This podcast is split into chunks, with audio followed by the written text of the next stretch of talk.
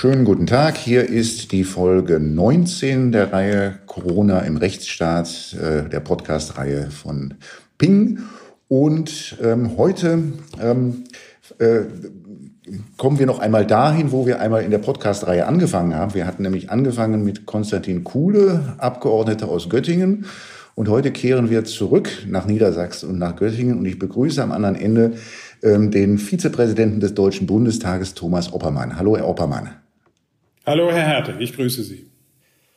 Ähm, Herr Oppermann, ich darf Sie kurz für diejenigen, die ähm, jetzt nicht so vertraut sind, äh, äh, ein wenig vorstellen. Sie sind schon sehr, sehr lange in der Politik. Sie waren äh, 15 Jahre lang Abgeordneter in Niedersachsen und auch eine Zeit lang dort Minister für Wissenschaft und Kultur, dann seit 2005 im Deutschen Bundestag. Äh, dort äh, zuletzt 2013 bis 2017 Vorsitzender der SPD-Fraktion und seit Oktober 2017 Vizepräsident des Deutschen Bundestages. Habe ich das alles richtig gesagt? Das ist richtig. Okay, super.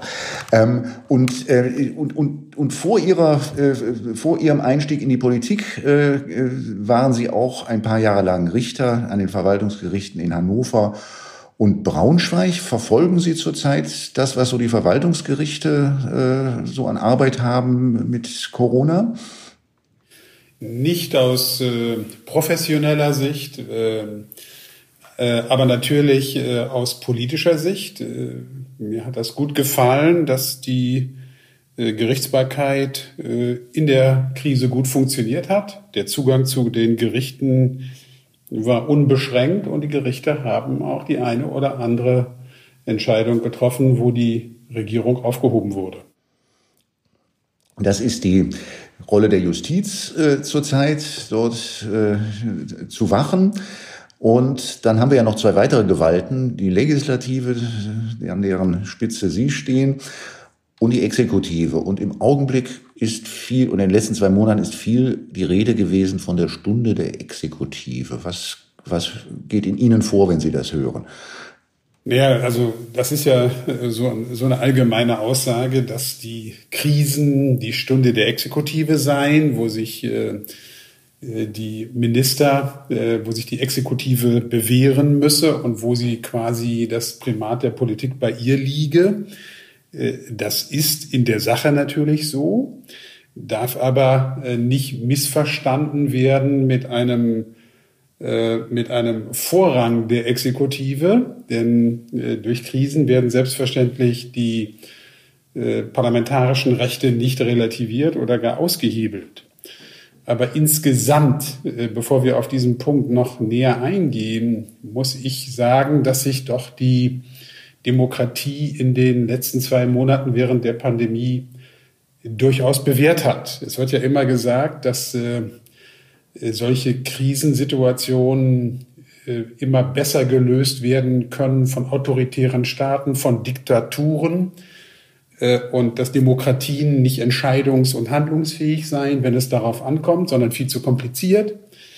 Äh, das Gegenteil ist der Fall. Die Demokratie hat sich bewährt. Äh, unser, unser offenes System, unsere Freiheit, unser, unsere demokratische, unser, unser parlamentarisches System war handlungsunfähig, konnte schnell Entscheidungen treffen. Innerhalb eines Tages haben wir zu Beginn der Pandemie in erster, zweiter und dritter Lesung im Deutschen Bundestag äh, das äh, Kurzarbeitergesetz äh, geändert und verabschiedet. Der Bundesrat hat am gleichen Tag auch noch zugestimmt. Wenn es darauf ankommt, kann die Demokratie schnell entscheiden. Das ist kein Privileg, Privileg autoritärer Staaten. Ganz im Gegenteil, wenn wir die Pandemiepraxis in Brasilien, in Russland, äh, teilweise auch in den USA als Vergleich heranziehen, kann man sagen, wir haben eine stabile Demokratie, die sich in der Krise bewährt hat. Jetzt, Sie sprachen jetzt von dem Gesetzespaket, was da im Ende März, in der letzten Märzwoche, äh, dann sehr schnell durch den Bundestag äh, gegangen ist. Die ähm, die, äh, und, das, und die Hilfsprogramme dort, die Corona-Maßnahmen selbst werden ja alle ähm, durch Verordnungen der Bundesländer äh, geregelt, das wiederum aufgrund einer Verordnungsermächtigung im Infektionsschutzgesetz, also nicht durch die Parlamente. Ähm, wie sehen Sie das? Ist da vielleicht, wenn man mal jetzt wieder in etwas ruhigeren Fahrwassern ist, ist das vielleicht ein Punkt, wo man mal, den man mal anschauen sollte, ob man da die Parlamente wieder stärker auch in die Verantwortung nehmen kann? Ja. Es ist in der Tat richtig, dass äh, die meisten Entscheidungen äh, durch Verordnung, äh, durch Regierungsverordnungen äh, getroffen worden sind. Dadurch hat sich natürlich die Exekutive einen zusätzlichen Handlungsspielraum verschafft. Allerdings hat das Parlament, hat der Bundestag der Exekutive diesen Handlungsspielraum ausdrücklich eingeräumt. Denn äh, die Verordnungen nach dem Infekt, äh, nach Paragraph 5 Infektionsschutzgesetz äh, setzen ja äh, zu ihrer Wirksamkeit voraus die Feststellung der epidemischen Lage von gesamtstaatlicher Bedeutung. Und diese Entscheidung hat der Bundestag getroffen. Äh, und es kommt hinzu, dass diese Verordnungen auch zeitlich befristet sind bis zum 31. März ähm, äh, nächsten Jahres. Ähm, aber innerhalb dieses Spielraumes ähm, äh, hat die Exekutive, und da würde ich sagen, Bund und Länder gleichermaßen das Heft in die Hand genommen. Und es ist der Eindruck entstanden, dass das Parlament, dass der Bundestag äh, in eine Nebenrolle abgedrängt wurde. Das war natürlich keine gezielte Entmachtung äh, des Parlaments, aber es war eine faktische Verdrängung durch die Exekutive. Und deshalb müssen wir darüber nachdenken, wie wir das Zusammenspiel der Verfassungsorgane Bundestag, Bundesregierung und Landesregierungen in Zukunft besser regeln.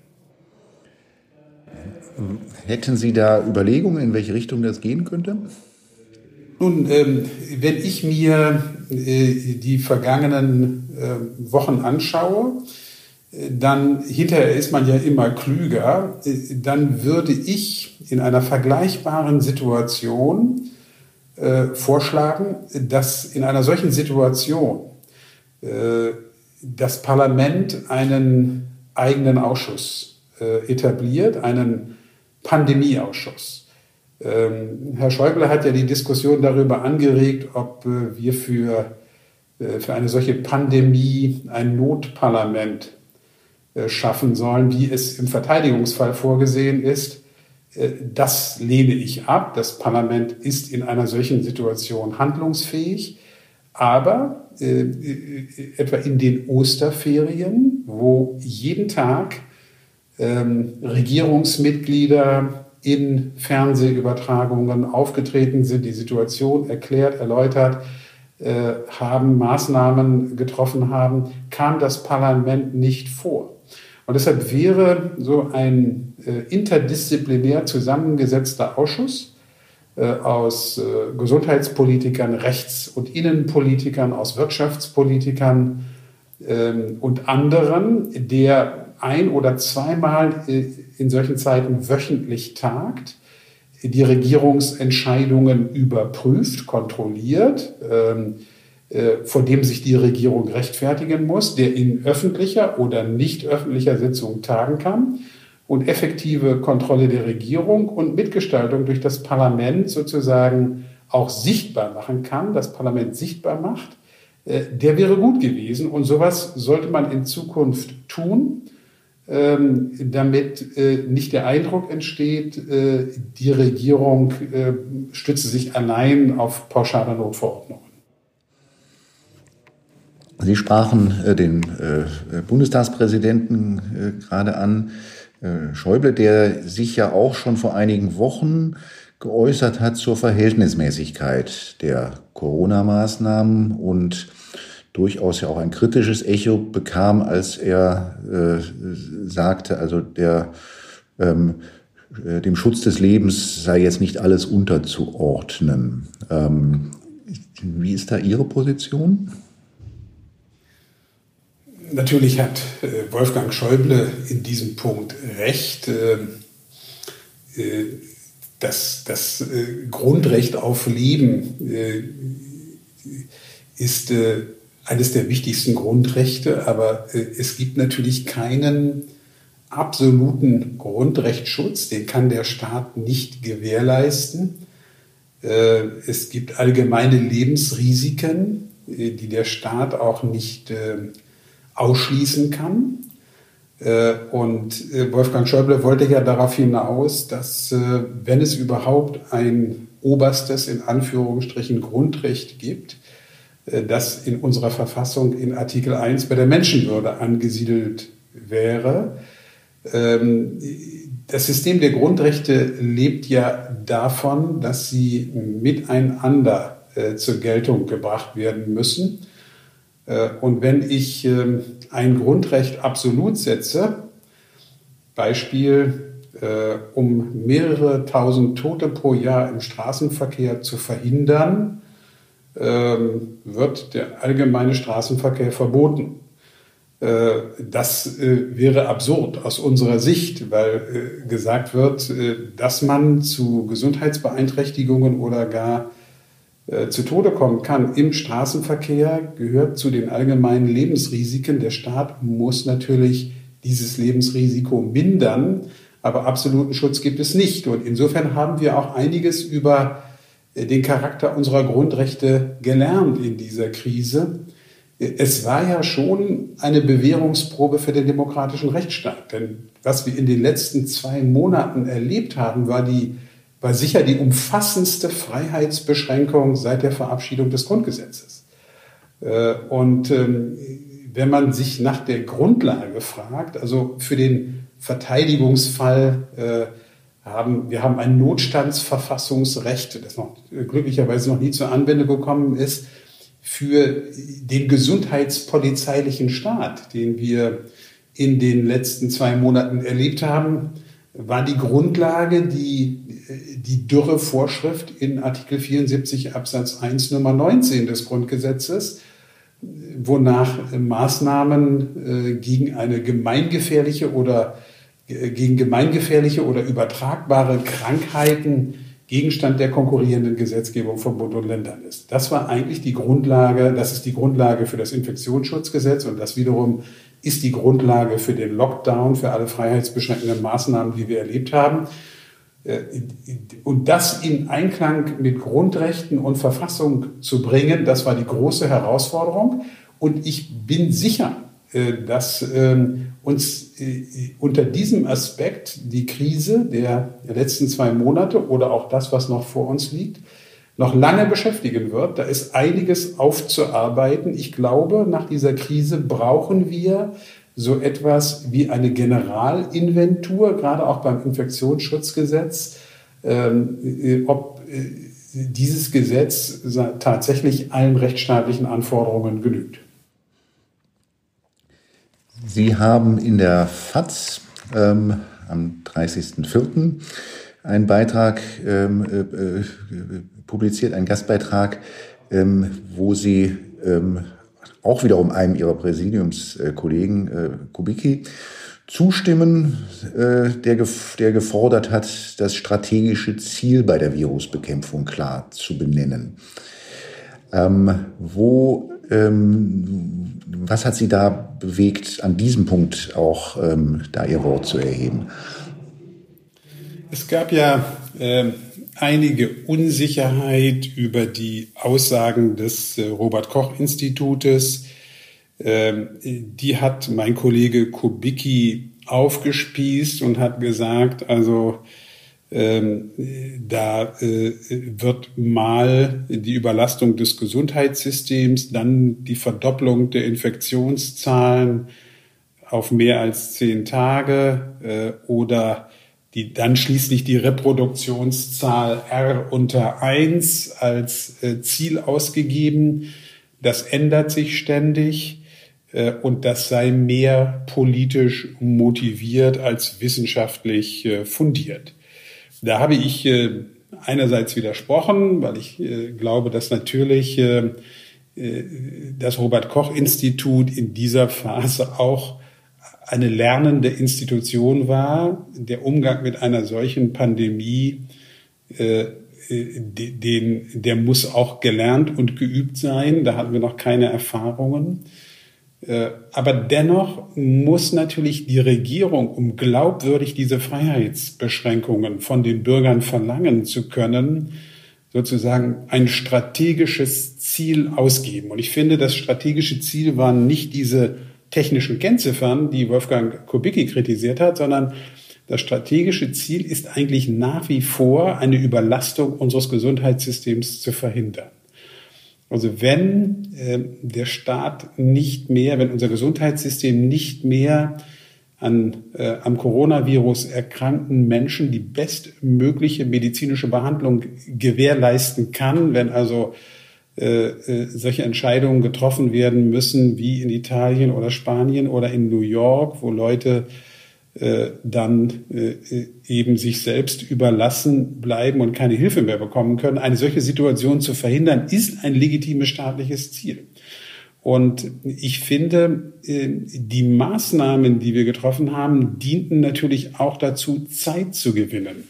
Wenn eine Regierung in einer solchen Pandemie nicht genau weiß, wie man sie effektiv am besten bekämpft, finde ich es auch legitim, dass man Zeit gewinnt. Zeit, um bessere Erkenntnisse zu bekommen über die Gefährlichkeit des Virus, über die Langzeitschäden, über die äh, Übertragungswege, über die äh, Strategien der Eindämmung und natürlich nicht zuletzt, um um äh, Medikamente zu entwickeln oder gar äh, einen Impfstoff zu erreichen, der die Pandemie dann auch endgültig besiegen könnte. Zeit zu gewinnen ist legitim, aber die Regierung muss klar sagen, was das strategische Ziel ist.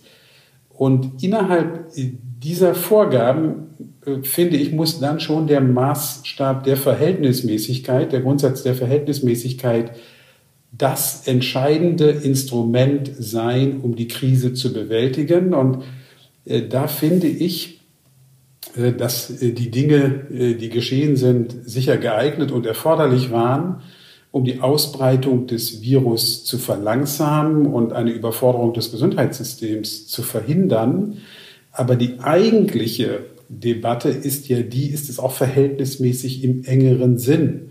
Also steht der stehen die Freiheitsbeschränkungen in einem angemessenen Verhältnis zu dem angestrebten Ziel, zu dem angestrebten Nutzen, Gesundheitsschutz. Und da finde ich, das hätte viel stärker insgesamt im Zentrum der politischen, gesellschaftlichen, auch der, äh, der epidemiologischen Debatte stehen müssen. Wir haben zum Beispiel sagen wir, bei diesen ganzen ähm, äh, Diskussionen viel zu spät und auch zu wenig die ganzen Kollateralschäden mit einbezogen. Was bedeutet der weltweite Stillstand der Wirtschaft für äh, die Hungernden in Afrika? Was bedeutet er für die äh, für die äh, an Krebs erkrankten Leute, die jetzt deren äh, Krankheit viel zu spät diagnostiziert wird? Äh, was bedeutet er für Kinder, die jetzt durch äh, fehlenden Schulunterricht in ihren ohnehin geminderten Chancen weiter beeinträchtigt werden? Also da fehlte mir eigentlich die umfassende Abwägungsdebatte, äh, äh, äh, um äh, insgesamt sagen wir, ein noch größeres Verständnis für die Entscheidungen der Regierung damit zu erreichen. Hat man sich zu stark an den Epidemiologen und den Virologen orientiert?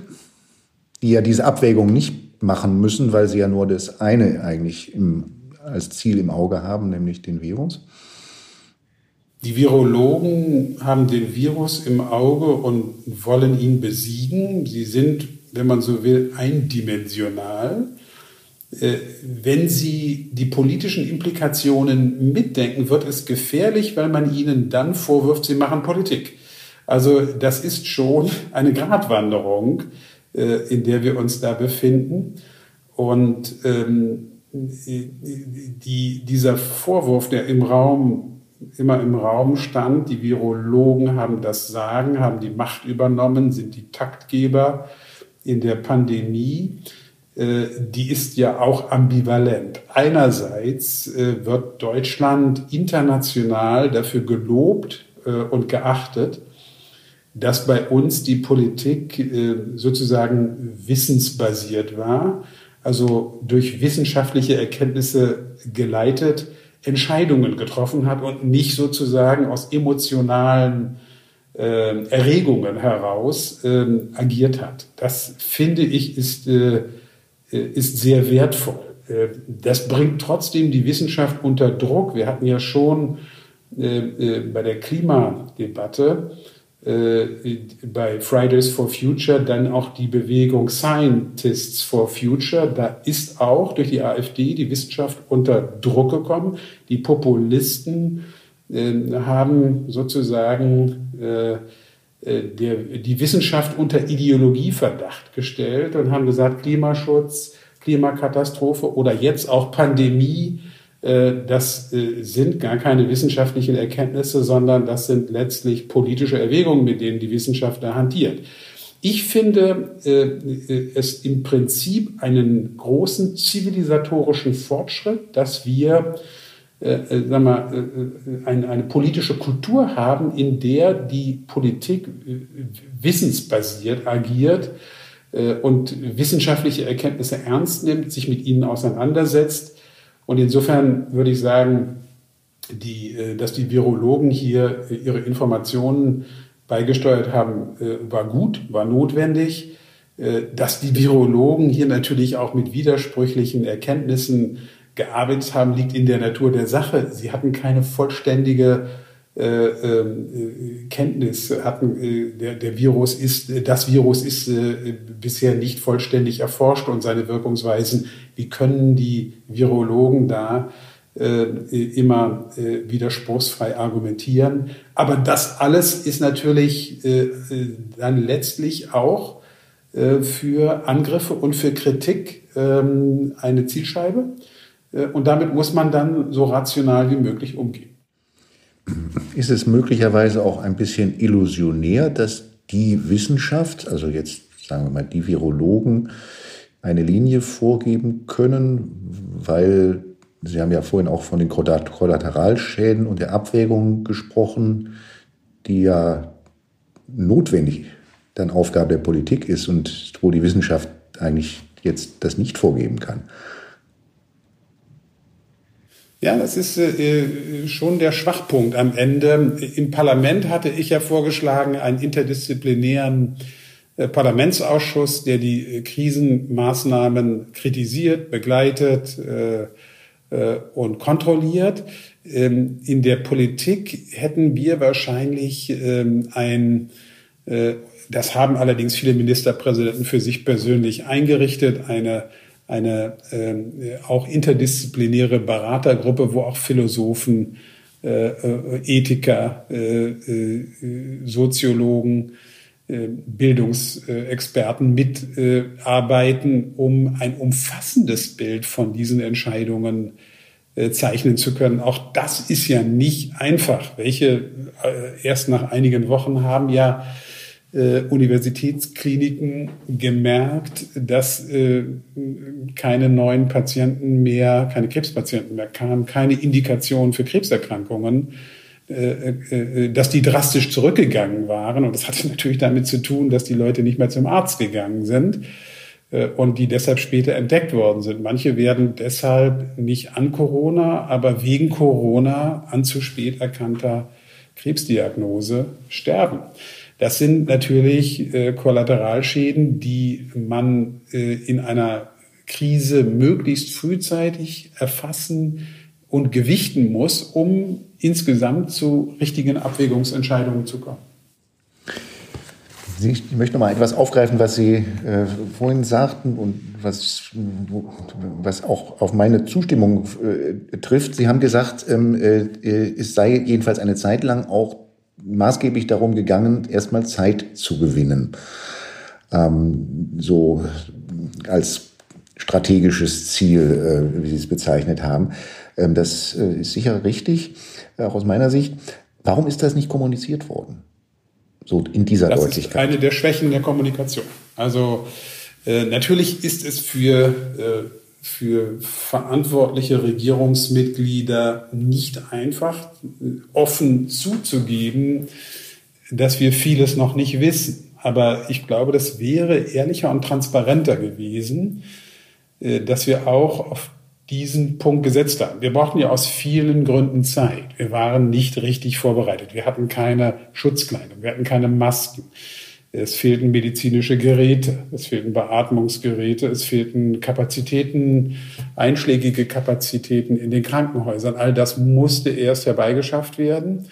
Und wenn man diesen Punkt, wir müssen Zeit gewinnen, um uns besser, äh, um die Gefahr besser einschätzen und uns besser vor der Gefahr schützen zu können, äh, noch frühzeitiger kommuniziert hätte, hätte das, glaube ich, insgesamt äh, wäre das vorteilhaft gewesen. Ob es diese, diese ganzen Verschwörungstheorien verhindert hätte, die, die jetzt im Umlauf sind, äh, komischerweise fast nur in Deutschland. Wir sehen diese, sagen wir etwas äh, abstruse äh, Kritik äh, überwiegend bei uns in einem Land, wo eigentlich die Freiheitsbeschränkungen geringer waren und auch die Mortalitätsrate deutlich niedriger ist als in fast allen anderen Ländern, äh, gerade auch äh, gegenüber einem Land wie Schweden, wo ja sagen wir, mit erheblich mehr Freizügigkeit gearbeitet wurde, wo aber eine deutlich höhere Mortalitätsrate äh, zu verzeichnen ist, dass ausgerechnet hier diese Kritik kommt. Aber ich warne auch davor, diese Kritik jetzt sozusagen allein in die Ecke der Verschwörungstheorien zu stellen und sie damit zu delegitimieren äh, ich glaube, es gibt auch äh, gut äh, begründete Kritik. Und wenn wir eine Generalinventur ähm, machen des Infektionsgeschehens und des, der, der rechtlichen Handhabung der freiheitsbeschränkenden Maßnahmen, dann müssen wir auch auf die Kritik an möglicherweise zu weitgehenden Maßnahmen oder zu viel Beschränkungen zu gewissen Zeiten eingehen und uns damit sachlich auseinandersetzen. Ich glaube, da kann der demokratische Rechtsstaat nur durch gewinnen. Ist es denkbar, dass es da mal einen Untersuchungsausschuss geben wird? Ja, der ist ja äh, auch schon äh, im Gespräch. Äh, der äh, Untersuchungsausschuss ist eine Möglichkeit, äh, das aufzuarbeiten. Ähm, aber ich glaube, das, äh, das kann auch eine Expertengruppe, das, das können auch die parlamentarischen Gremien machen. Ähm, ich rechne eher damit, äh, dass es in der nächsten Wahlperiode, für diese Wahlperiode ist das sicherlich zu spät, eine, ähm, eine Enquete-Kommission geben wird, äh, die viel besser geeignet ist, äh, auch mit unter Beteiligung von Experten und Wissenschaftlern ähm, den, den ganzen Vorgang aufzuarbeiten, auch die Frage, äh, aufzuklären, wie man sich besser gegen Pandemien und gegen ähm, Gefährdungen dieser Art in Zukunft schützen kann. Sie sprachen die, ähm, die Demonstrationen an, die es ähm, derzeit gibt. Heute ist übrigens ein Beitrag in der FAZ über, die, das, über ähnliche Stimmen aus, aus äh, Großbritannien. Da gibt es das wohl auch durchaus, ähm, äh, auch mit allen Ausprägungen, die wir bei uns haben. Ähm, ich, ich habe gelernt in den letzten Wochen, wie viele Impfgegner es gibt. War Ihnen das bekannt vorher? Ja, ja, also natürlich. Äh, äh ich würde auch nicht alle Impfgegner verteufeln. Es gibt natürlich auch äh, immer wieder Schäden durch Impfungen. Ja? Äh, obwohl äh, die Standardimpfungen, die wir haben, äh, auch zum Beispiel gerade gegen Masern, äh, absolut vernünftig sind. Äh, ich finde, äh, mit Impfgegnern muss man sich auch vernünftig auseinandersetzen. Die haben ein Anliegen und die muss man ernst nehmen. Das sind nicht alles Spinner. Ähm, und ähm, wir haben auch viele Bereiche der Alternativmedizin, wo sie tatsächlich auch sehr wirkungsvoll ist. Vor Masern schützt sie uns aber nicht. Äh, und Masern sind auch sehr gefährlich und das gilt auch für andere ansteckende Krankheiten. Das sehen wir jetzt gerade beim Coronavirus. Aber dass die Impfgegner auf den Plan treten zu einem Zeitpunkt, wo noch gar kein Impfstoff da ist, geschweige denn irgendeine Impfpflicht geregelt worden ist, äh, äh, das hat mich doch ein bisschen nachdenklich gemacht. Mhm.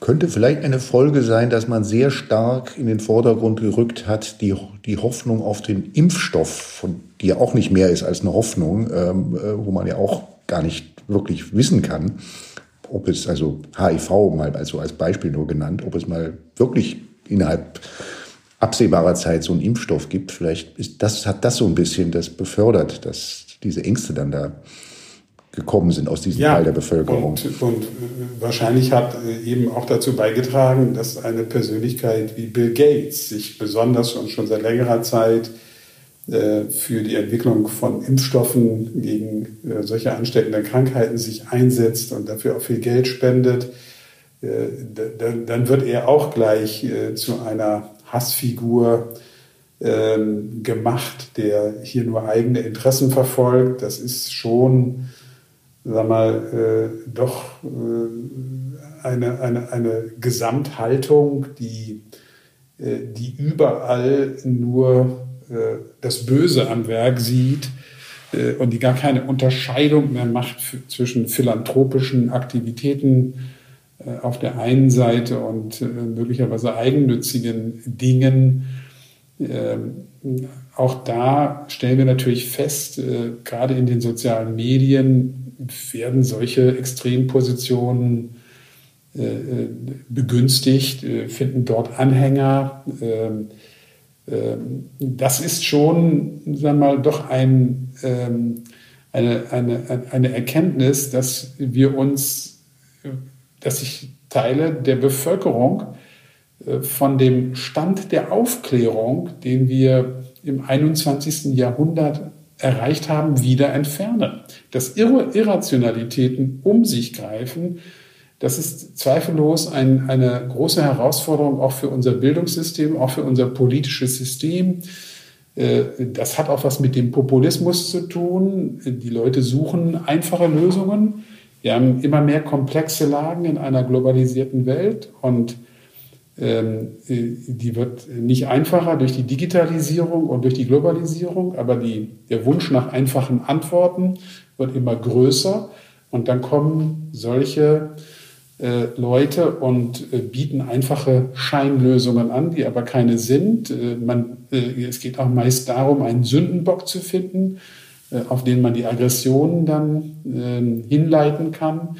Äh, das sind alles Phänomene, die natürlich eine Gefahr für unsere Demokratie sind, mit denen wir uns sehr ernsthaft auseinandersetzen müssen. Und ich plädiere dafür, ähm, wieder mehr äh, mehr Aufmerksamkeit für den Gedanken der Aufklärung, der Rationalität und der wissensbasierten Debatte äh, zu widmen, dann liegen wir ganz sicher richtig.